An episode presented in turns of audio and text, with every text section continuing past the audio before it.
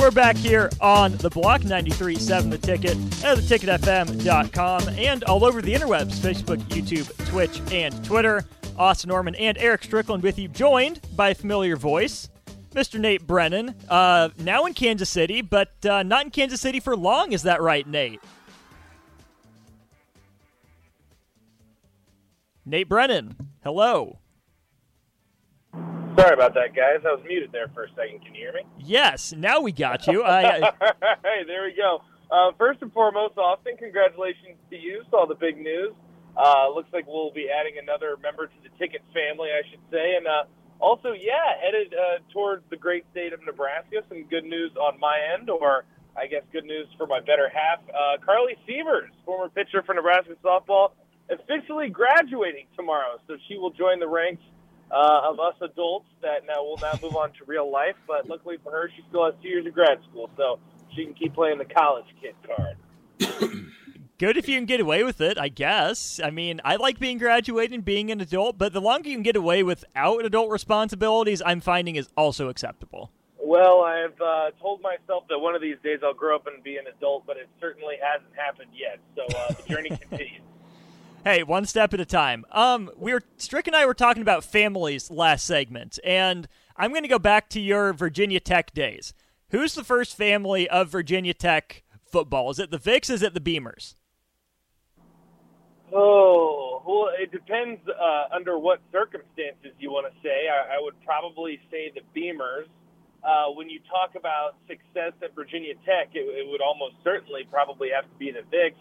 Uh, but one you probably haven't even really thought of, if we're talking about success at the professional level, is probably the Fullers. Uh, when you mm. talk about Kyle and Kendall uh, both making Pro Bowl appearances, uh, and then the other uh, Fuller as well had a pretty good stint in the NFL. I don't think he's still there as a fullback uh, for the Steelers, and then I believe it was the Lions too. So it, it really talk, depends on what circumstances you're talking about. Uh, it, I for what it's worth. I, I don't know if this is steering towards the uh, Dylan Raiola conversation, but uh, that could have been a pretty good family tree in Nebraska. How about that? Could have been, but won't be. That's that's not happening um, anymore. But uh, Daniel Kaelin decommits from Missouri today, so maybe that's a step in the right direction. I, I know that you, you're still affiliated with it to some degree. What do you make of the the Kaelin decommitment from Missouri down in your area? Um, I think it's interesting, and, I think it just opens up a further conversation, right? And I was talking about this the other day uh, in, in my own newsroom in Kansas City. When you look at Dylan Raiola, when you look at all these other kids that are, are committing to these top programs, do we really believe that that's where they're going to end up? I mean, you look at this committed to Missouri, you look at Raiola committed to Georgia. I mean, there's so many of these circumstances where you don't really know where they're going to end up, and, and specifically when you think about Dylan Raiola, he was already committed to another school. So I think in this era of college football, there's so much uncertainty, and with that uncertainty, I don't necessarily think you're ever out of the running for anybody. I mean, Austin, like you said, this could be another pickup for Nebraska. Uh, even Dylan Raiola, are we certainly convinced that he won't be coming to Nebraska at any point in time? Because there's a good chance that Dylan Raiola could walk into the University of Georgia the next year, maybe even a year after that, and not be the starting quarterback. And guess what? They're probably going to win a national championship regardless, or at least be in the playoff discussion. He walks into Nebraska tomorrow. He's the starting quarterback. It's just such a fascinating time in college football. And I think that it benefits a school like Nebraska that might be a couple steps behind some of those bigger name schools like the Georgias, like the Ohio States, like the Clemsons, where you still have a chance at some of these kids. And I think it positions Nebraska well, but man, it is a weird time to be a college football fan, and I still don't know how I feel about it. This is for both of you. Do you actually think there's a chance Dylan Raiola comes to Nebraska, or are you just saying that because you might like to see it? Because to me, he's a Georgia until further notice. Even in the day and age of transfer portal quarterbacks, Nebraska still has to earn its way into that conversation for a top transfer like that. So at this point, I get that it's a possibility in this day and age, but I'm not even going to let myself think that it could happen until it actually does. Well, listen, I don't I don't want to blow smoke to anyone on the airwaves because I know uh, the majority of listeners at 93.7 The Ticket, probably 99% of them, are Nebraska fans and would love for Dylan Raiola to be at Nebraska. And I'm not nearly as in tune with the program anymore as you guys are. But if I look at it from the outside perspective, the family tree aspect is still there. The NIL deal is still there. And the reality of it is, like I just said, he walks into the facility tomorrow. Guess what? He has a shot at being the starting quarterback, if not already guaranteed the starting quarterback role. Listen, I love Jeff Sims just as much as the next guy. I think he's going to be very successful. He's not Dylan Raiola. He probably never will be. Okay? I, I mean, this is just one of those situations I wouldn't count Nebraska out. The kid has already decided once that he's going to commit and then decommit. Now, will it take a year or two? Yeah, there's a strong possibility. But Dylan Raiola ever strapping on the N and putting on those football pads and helmet that wear the letter N, it would not shock me in the slightest to see that happen. Again, when you talk about the school like a Georgia, it doesn't matter who their quarterback is. They're going to win national championships regardless. If you're Nebraska, you can make the pitch. You are the one that is going to take us to the next level. And I think we can all agree with that. Again, I don't want to blow smoke. I don't want to say that it will happen. It would not surprise me in the slightest. Strick, you've been through the recruiting process. Does that pitch sell? Does that work for recruits? Yeah, I think it does. I, I think I think there's a lot of things that still uh, are are part of the recruiting process that you know we may have thought been lost since you have NIL and all this other stuff that's been put into to the mix now. I still think relationships. I still think uh, legacy. I still think the ability and the appeal uh, to young men that you are that guy for us, you know, and right. sometimes sometimes they want they they want that smoke, sometimes they don't. Sometimes they want the instant gratification.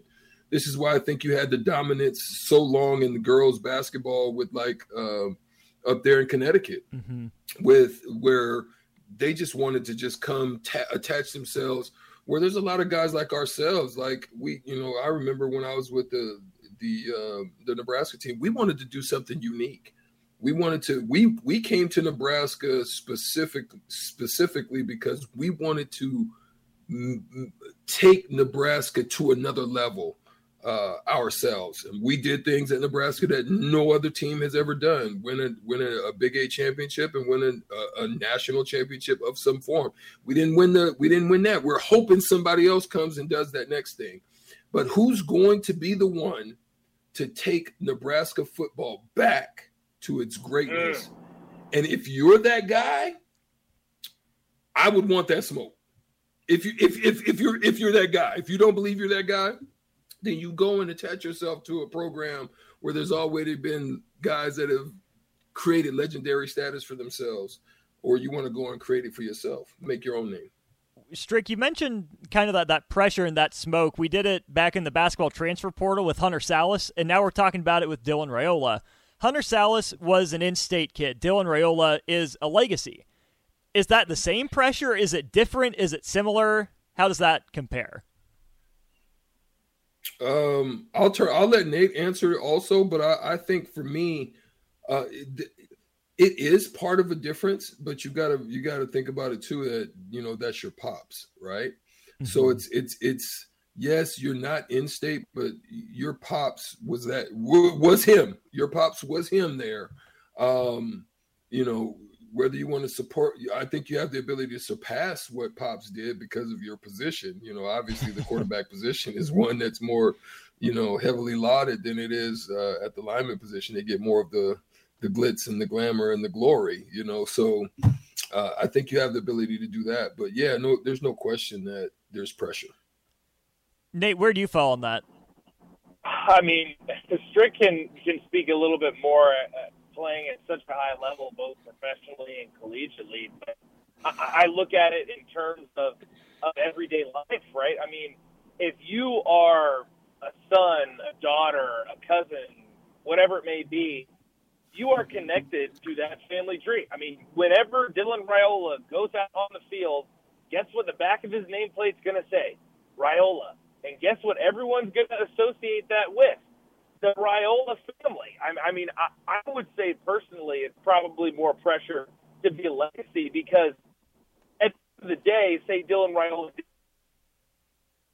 what would happen or, or this is how we should evaluate the situation. But say that he is a total dud. Say the guy isn't what he's getting benched. That's right, wrong, or that's the reality of the situation. And to put it in more uh, literal terms, that's happening a little bit regionally. I know that there's a lot of legal issues that's happening right now with Jackson Mahomes. I don't want to dive too much into the situation because, again, it's all just uh, allegedly the, it's all in court right now. But what does everyone do with Jackson Mahomes? It's not Jackson Mahomes himself.